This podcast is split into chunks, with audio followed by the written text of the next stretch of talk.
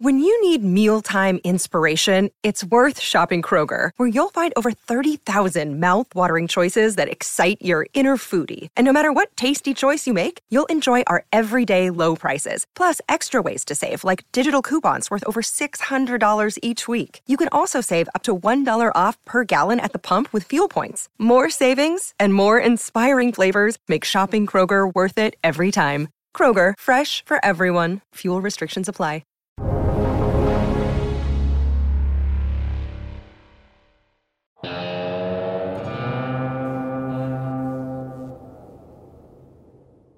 Welcome to the Real Vision Daily Briefing. It's Friday, July 30, 2021. I'm Ash Bennington, joined today by our own Jack Farley and our guest, Mark Ritchie II, managing member, RTM. Here's what we're looking at right now. Most major US equity indices down on the week despite a generally strong earnings season. Amazon disappointed yesterday after the bell, missing on the top line and the bottom line. That's revenue and net income. Amazon stock looks like down about seven and a half percent for the day. Once again, for the week, most of the major US equity indices are lower, especially NASDAQ Composite and NASDAQ 100, both off over 1% on the week. One exception to this is the Russell 2000, looks like up about 0.6% on the week. Jack, what are you looking at today? Well, it's not only the stocks that disappoint in their earnings that are down today, Ash. Uh, Chevron and ExxonMobil, those oil giants, reported uh, earnings and they beat expectations by a healthy margin. However, uh, the stocks were down. They both were looking a little bit pale, particularly ExxonMobil, which was down about 2.4%. ExxonMobil announced it would not be pursuing share buybacks. Instead, it would be focused on uh, paying back its debt, the responsible choice. Chevron did announce buyback plans. Uh, Ash? Yeah, also today, announcement Cathie Wood taking a stake in Robinhood, uh, $45 million in the equity in the stock. Um, also, Cathie Wood, we should say, uh, completed her fifth part of the interview today uh, with Kirill Sokolov on Real Vision for Real Vision subscribers. We're going to take a clip of that a little bit later uh, in the day. Mark, give us a sense of what you're looking at. It's been a couple of weeks since you've uh, been back. Tell us what you're looking at today.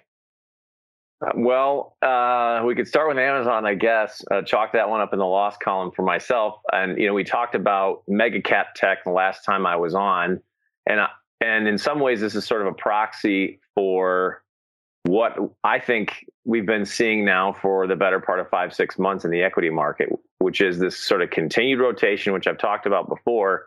And you know, last time I said if if I was going to get more aggressive on the long side, I wanted to see mega cap tech break to new highs, and then to see breadth confirm, and then ideally the Russell follow suit. Well, we got the first part. The mega cap tech broke broke to new highs.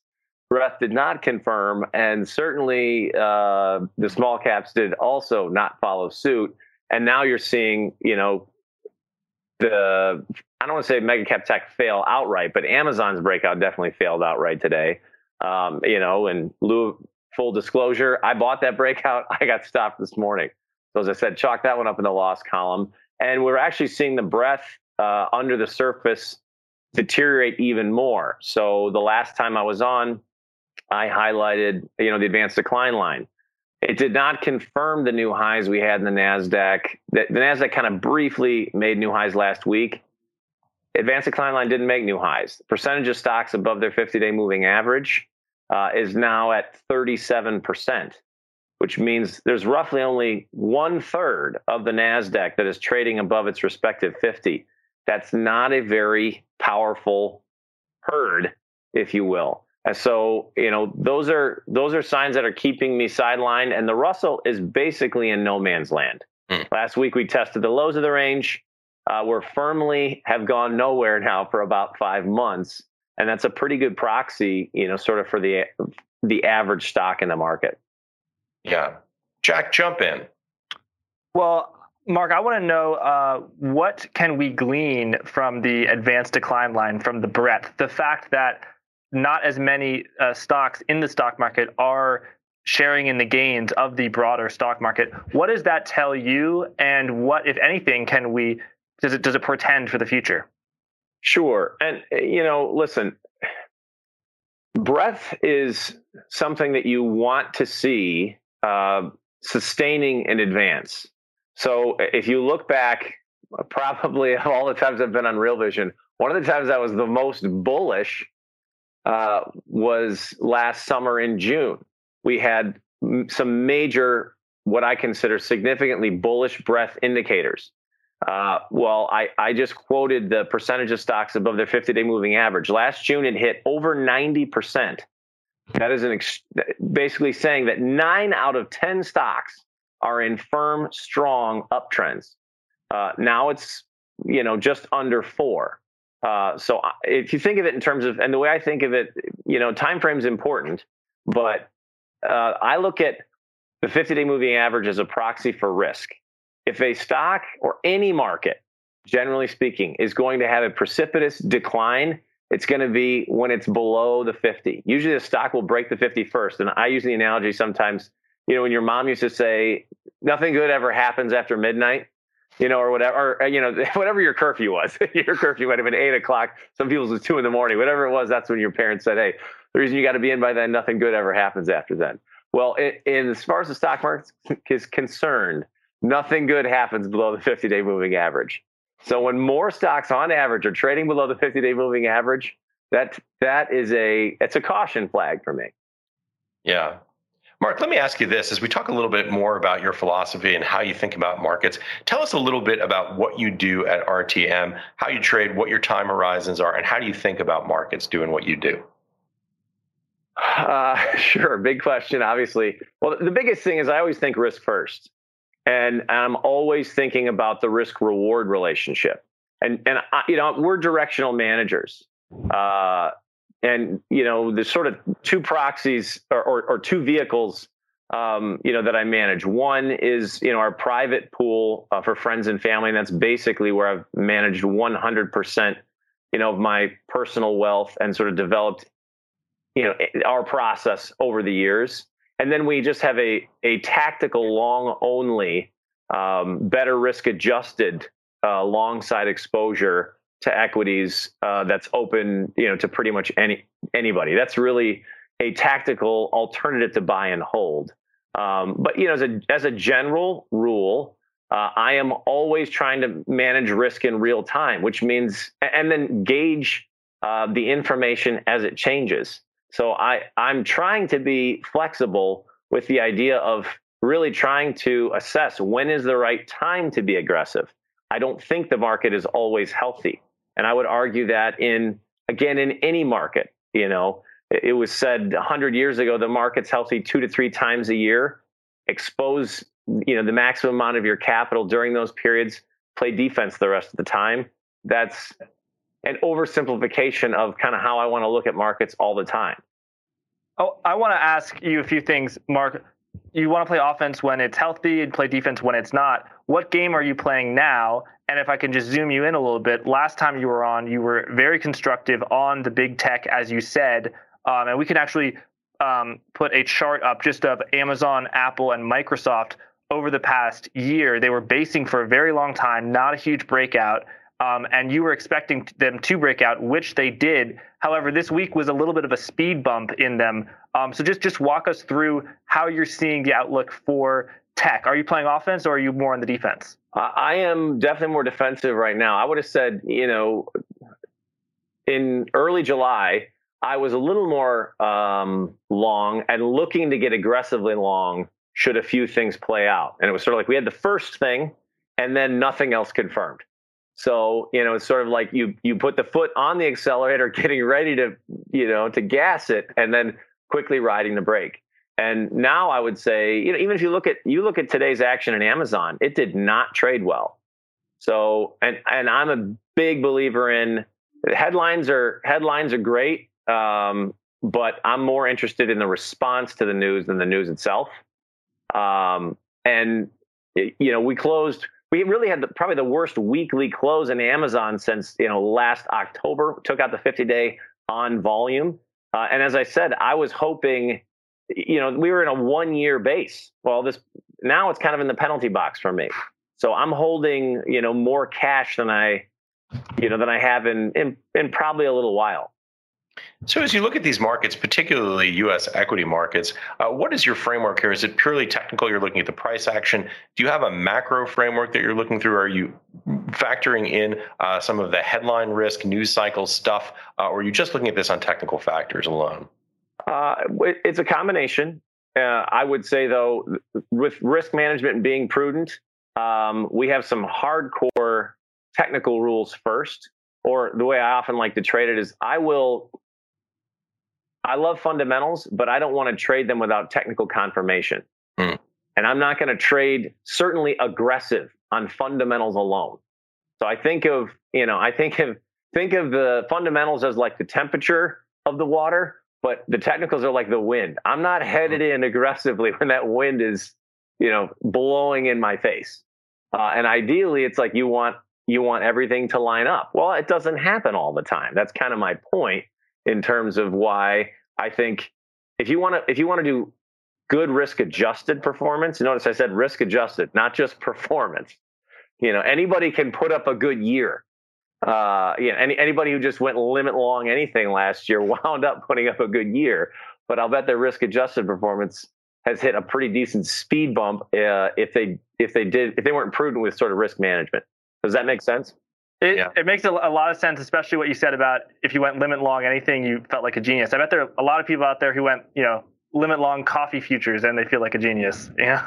so by the way, you mentioned Amazon on the week. It looks like off nine percent on the week, uh, up. I mean nine nine point zero six percent on the week, uh, up year to date two point one four percent on the year. Uh, looks like up a shade under nine percent trailing twelve months. Wow. Yeah, I would, I would just add too, you know, if you look at that, I, I mentioned the 50 day, you know, sort of as a as a guardrail or uh, you know an indicator, even on an individual basis. Okay, we just closed below it on big volume.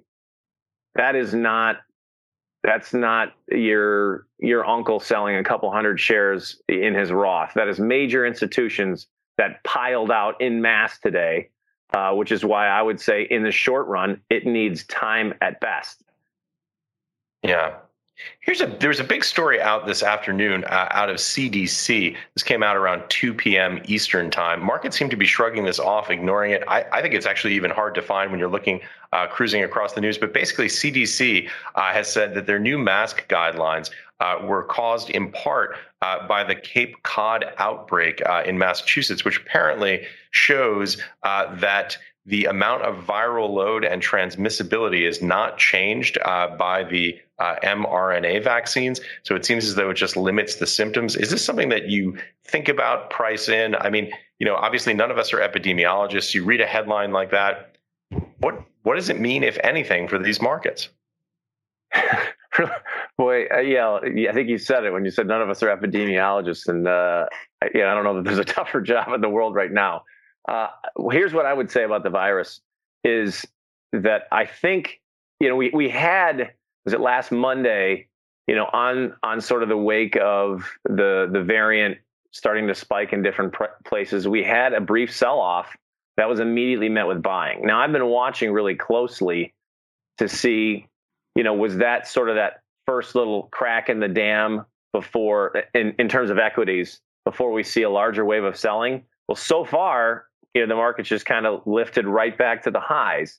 Um, but I'd be watching really closely here. August also seasonally for equities isn't generally a very good or strong month. I don't put a lot of stock in that, but you know, you, you have a little lower volumes, things like that. So we could see a spike in volatility.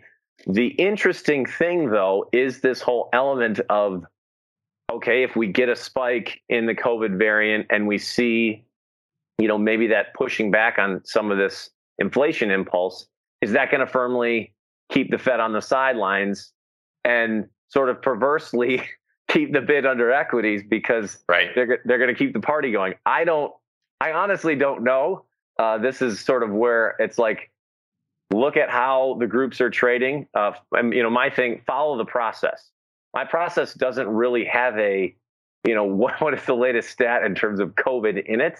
And I, I generally always tell people when in doubt, follow your process. Mine is to look at the stock, see how growth is trading relative to other things, and take that as one of my sort of major leading indicators. Well, mm. growth didn't trade that well this week. It really hasn't traded, you know, well the last two weeks. It's been pretty chunky at best. Um, that coupled with breadth, I think right now you've got to, you know, at least, you know, be cautious in the short term. Yeah, I should just say that Cape Cod story is about specifically Delta variant. If I didn't mention it before, Jack, jump in. We were just yeah. talking.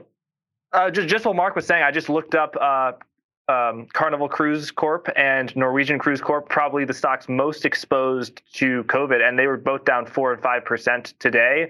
Um, perhaps related to that, Ash, I also saw a story that Walmart is going to require all of its employees to be vaccinated, um, which I don't know if it's bullish or bearish for, for the market against the virus. But um, yeah, it's, it's, increasingly becoming apparent that you know the, the mood uh, that gripped the world three months ago that we were it was we were going to fully emerge from COVID and essentially was going to not exist in terms of not in, actually exist, but like we we would be fully back to normal. It's it's quite clear that we're not going to be fully back to normal. Maybe 80% back to normal, but not 100%. Yeah, listen, and put this under the category of things that I don't really understand. But reading the story, the mainstream news story, Wall Street Journal did a good job covering this. It seems as though what they're suggesting, based on the interpretation of what's coming out of CDC, uh, is that vaccination does not stop the spread of the virus. Isn't that the logical implication? Uh, if the transmissibility is just as high or nearly as high in people who are vaccinated, it seems that the implication is that while the virus will prevent you, the individual who receives it, from getting as sick, it certainly seems, again, unless I'm misreading it, that the implication is here, for example, in the case of Walmart, uh, that vaccinating uh, the workforce will not slow the spread. Again, unless I'm misinterpreting it, uh, unless there's more nuance to the story than it seems. Uh, this is a it's, just, it's a complicated story, and you know, once again, we're left doing what we need to do here, which is to try and sort out what's happening in markets. But these are real curveballs coming at us. Yeah, I have a question I want to ask Mark, which is you said that your uh, outside fund is long only. Does that imply that you the fund for your uh, you know personal and, and your your family and, and friends or what um, does that is that shorting stocks? And if so what are you short and why? Or where do you see short opportunities and why? Um so yeah in, the yeah in, in, the pool vehicle we can really trade anything. Um, multi-asset class multi-time frame. Um, you know the other one like i said is really more of you know a, a better risk adjusted um, say alternative to the index. Uh, currently i'm not really short anything. Um, that I, mean, I'm trying to even think. We have we have you know quite a number of positions. Certainly nothing meaningfully. Um, I did have a hedge on last week, sort of short the ARK, ironically, against some other growth names. I know you guys had Cathie Wood on this week. Uh, I love Cathie Wood. That was that was more of just a proxy for risk because ARK has really become kind of a place a lot of managers go, um, you know, for sort of that high high growth, higher risk um, uh, place in the market. Right. But current, currently, I'm not really short anything, and I'm holding a decent amount of cash. It's you know the way I, way we sort of operate is, hey, as as we get more and more um, cautious, it's you know the the least high conviction ideas hit the exits first huh. or hit their stops. Uh, and then you know highest conviction last, and even those you know may get potentially hedged off or sold uh, depending if things you know continue to deteriorate. You're a podcast listener, and this is a podcast ad. Reach great listeners like yourself with podcast advertising from Libsyn Ads. Choose from hundreds of top podcasts offering host endorsements, or run a reproduced ad like this one across thousands of shows to reach your target audience with Libsyn Ads. Go to libsynads.com now. That's L I B S Y N ads.com. So, Mark, Mark what are your uh, highest? Uh, um, sorry, Ash. Yeah, I was just going to say. Speaking of speaking of Cathie Wood, uh, I know one of the topics we wanted to talk about here today uh, was Bitcoin. Let's jump in and take a look at the clip uh, from today's episode of Cathie Wood and Kirill Sokolov. You said that you think Bitcoin could well sell at five hundred thousand in five years. I'd love to hear your investment case for Bitcoin and how it fits into your broader investment thesis. But also touch on what you said is that Bitcoin could eventually replace bonds in the 60 40 stock bond portfolio, which I think is an amazing concept. And what is the end destination for Bitcoin? Where is it all going to go? The $500,000 number came from uh, work that we did around institutions, uh, including uh, pensions, sovereign wealth funds, also included uh, high net worth individuals, and a global study. And uh, we said, if we did, uh, well, first of all, let me back up and say this is the first new asset class since the 1600s, equities. Uh, and it exhibits a, a very low correlation uh, in terms of returns relative to all the other asset classes. In fact, um, in our paper on the institutionalization of, of Bitcoin in particular, uh, we showed that correlation matrix, and the highest correlation was to real estate. That was interesting. But if you look at the correlations generally, very low. Now, any institutional uh, asset allocator is looking for those low correlations. Right. Uh, probably also looking at the bond market and saying, you know, how low is low? And oh, by the way, yes, I am worried about these corporate credits. Well, there you have it, guys. Potential $500,000 price target on Bitcoin and talking about the potential of Bitcoin to replace bonds in the 60 40 portfolio. Wow, that's a headline. Mark? Yeah, bold, uh, bold call.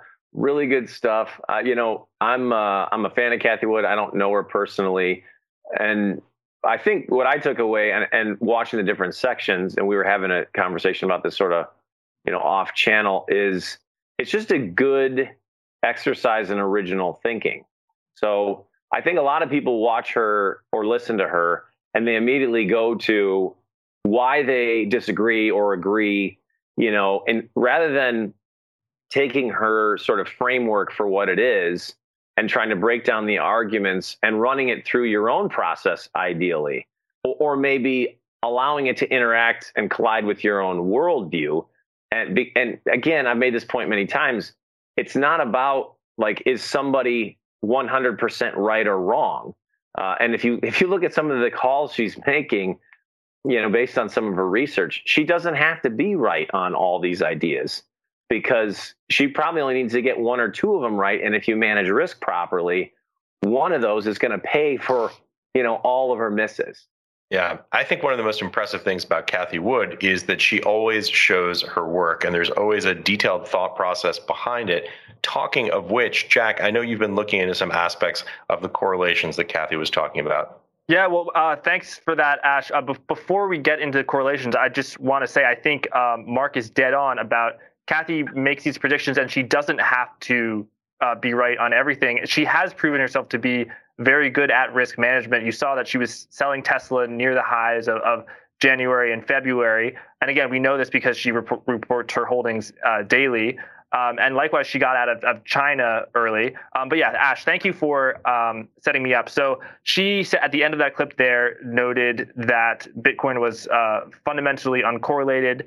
And she referred to a paper, which I actually found. Um, let's actually put this chart up right now it's a chart, but it's very complicated. Uh, Ash, I know you and Mark and I were trying to decipher it earlier, um, but it, it, essentially shows the different correlation distributions of a 90-day rolling correlation between Bitcoin and core assets like the S&P 500, like gold, like oil. Um, and the S&P 500 is in the top left, and it appears that it is rather uncorrelated. That if you take all these distributions um, over time, and this, of course, is from the work of ARK Invest uh, analyst Yassine Elmandjra. Um, let's go to another chart of, of Elmandjra's, and they show this thing over time. What I noticed, Ash, is that you see a significant spike up um, for the correlation between S&P 500 and and Bitcoin, um, as well as between gold. So I did my own chart, um, which we can go to here, which is the 90-day correlation between the S&P 500 and Bitcoin. And you'll see that if you take it from 2010 or 2011, it does seem fundamentally uncorrelated until you get to 2020, and you see that's a that's quite a big uh, step up there. So it seems like since March of 2020, since the pandemic, a lot of these risk assets have been trading alike. So um, let, let's uh, take that chart down. It'll, it'll, be interesting to see if uh, it returns to becoming correlated and uncorrelated and correlated and uncorrelated, or if we stay in that uh, regime for a longer amount of time. Yeah. You know, talking about Bitcoin, I want to go back to Mark. Mark has some very interesting thoughts on some of the technical factors, uh, the way that Bitcoin's been trading. And I have to say, as we're having this conversation earlier, I thought, Mark, your view on this was almost a clinic of how you think, uh, particularly about technical factors, how you think about positioning, uh, how you think about support and resistance levels. Let's walk through that because I think it's something that our viewers are going to find very helpful. Sure.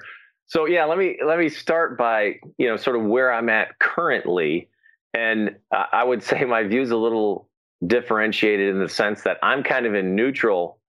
Uh, I'm a longer term bull, but in the short term, I'm kind of in neutral when it comes to uh, Bitcoin and, and crypto overall. Well, and this is where the technicals sort of play in.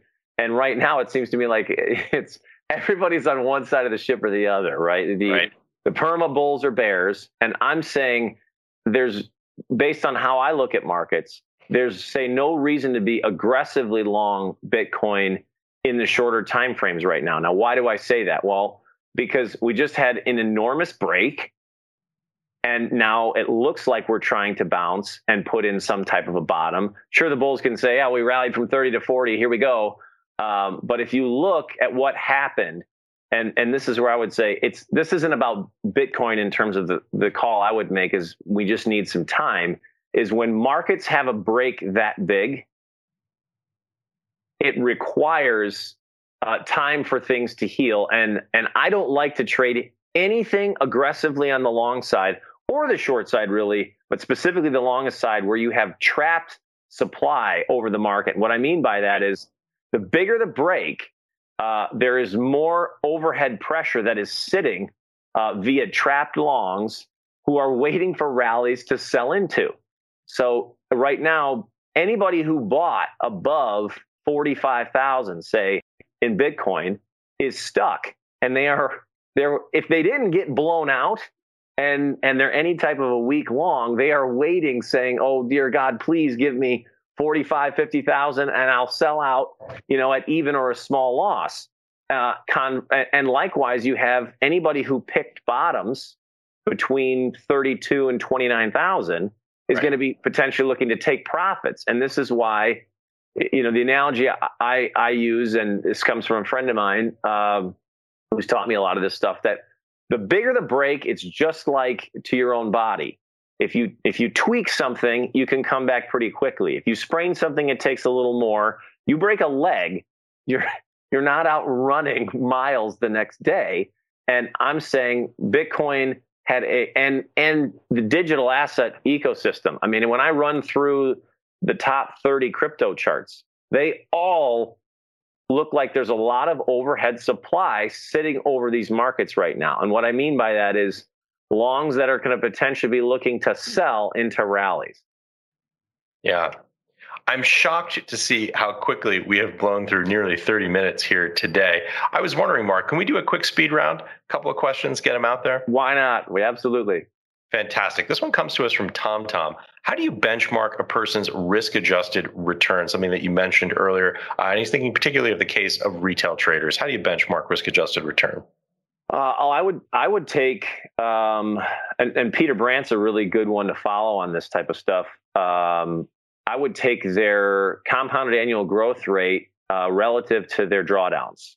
Mm. So um, Calmar is one he likes. I like or, or, the pain to gain ratio would be two of the most uh, uh, of the better ones. Jack Schwager also highlights this in some of his Market Wizard books. But the idea being, so if you take pain to gain, all that is is a a a division between your upside returns divided by the absolute value of your downside, i.e., if I made 10%, but I had to put Ash through a 20% drawdown, you know, the, the pain to gain is very low. If I if I gave him 10%, but he only had a 2% drawdown, the Calmar and the pain to gain is going to be much, much higher. So it's sort of a representation of skill in that regard, at least the way I, I look at it. Yeah. Here's another quick one. This one comes to us from Hugh Meyer. Uh, the question is once again for you, Mark. Do you have concerns for big cap tech feeling the heat from the Biden administration, a la China and Xi, uh, from a longer term perspective? Effectively, what he's saying is there's a track crackdown in tech in China. Uh, do we have the fear that something like that, uh, probably not exactly like what's happening in China, of course, but do we have a fear that maybe something like that could happen here in the United States? you know, the short answer for me is generally no, because I tend to be gone before people realize what's why, before the ultimate uh, underlying evidence for what's going on emerges. You know, so let's say Amazon drops another five percent next week and ten after that, and finds out who knows maybe maybe the US government is going to crack down on them or they're going to have some major squeezing squeezing of their margins well this is why I respect the technicals and when I see heavy volume selling at a stock trading poorly like it did today, I'm out. Uh, so I don't have to worry. I don't have to forecast those types of things that are, uh, for lack of a better word, you know, well beyond my area of competence to be able to predict right now. Yeah, Jack. As we get close to the end here, final thoughts, final questions for Mark. Hmm. Well, I, I think I'd like to add about the risk return uh, ratio that a lot of institutional hedge fund managers, in addition to targeting their returns, they target their volatility or their drawdowns because they don't want to have get angry phone calls from clients, or even worse, having to give their clients the money back because they're demanding, you know, a redemption.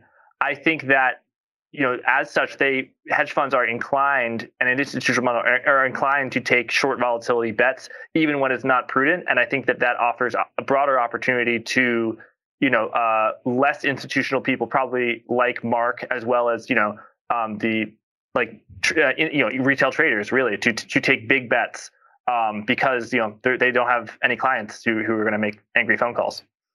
Yeah, Mark. Final thoughts as we come to the end.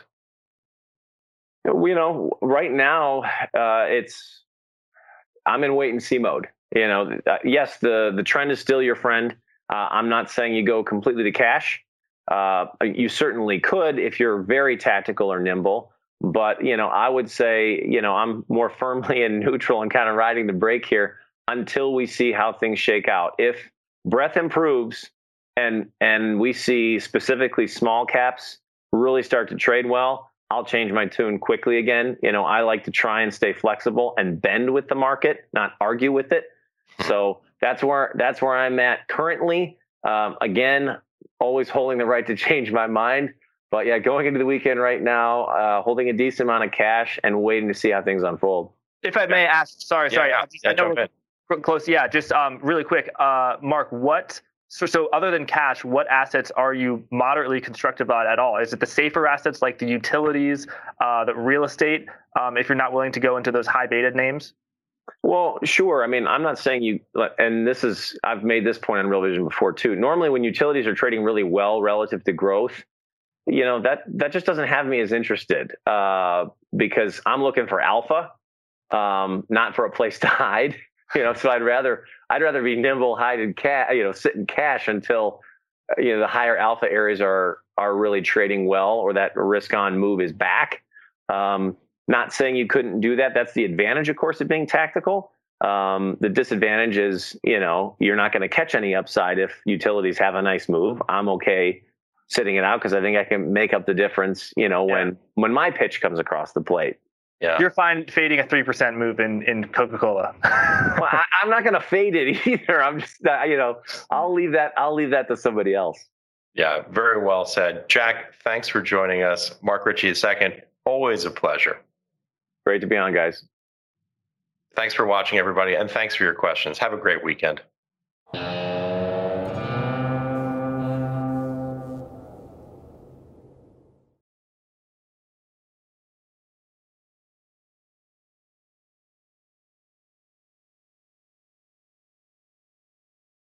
You're a podcast listener, and this is a podcast ad. Reach great listeners like yourself with podcast advertising from Libsyn Ads. Choose from hundreds of top podcasts offering host endorsements, or run a reproduced ad like this one across thousands of shows to reach your target audience with Libsyn Ads. Go to libsynads.com now. That's L I B S Y N ads.com.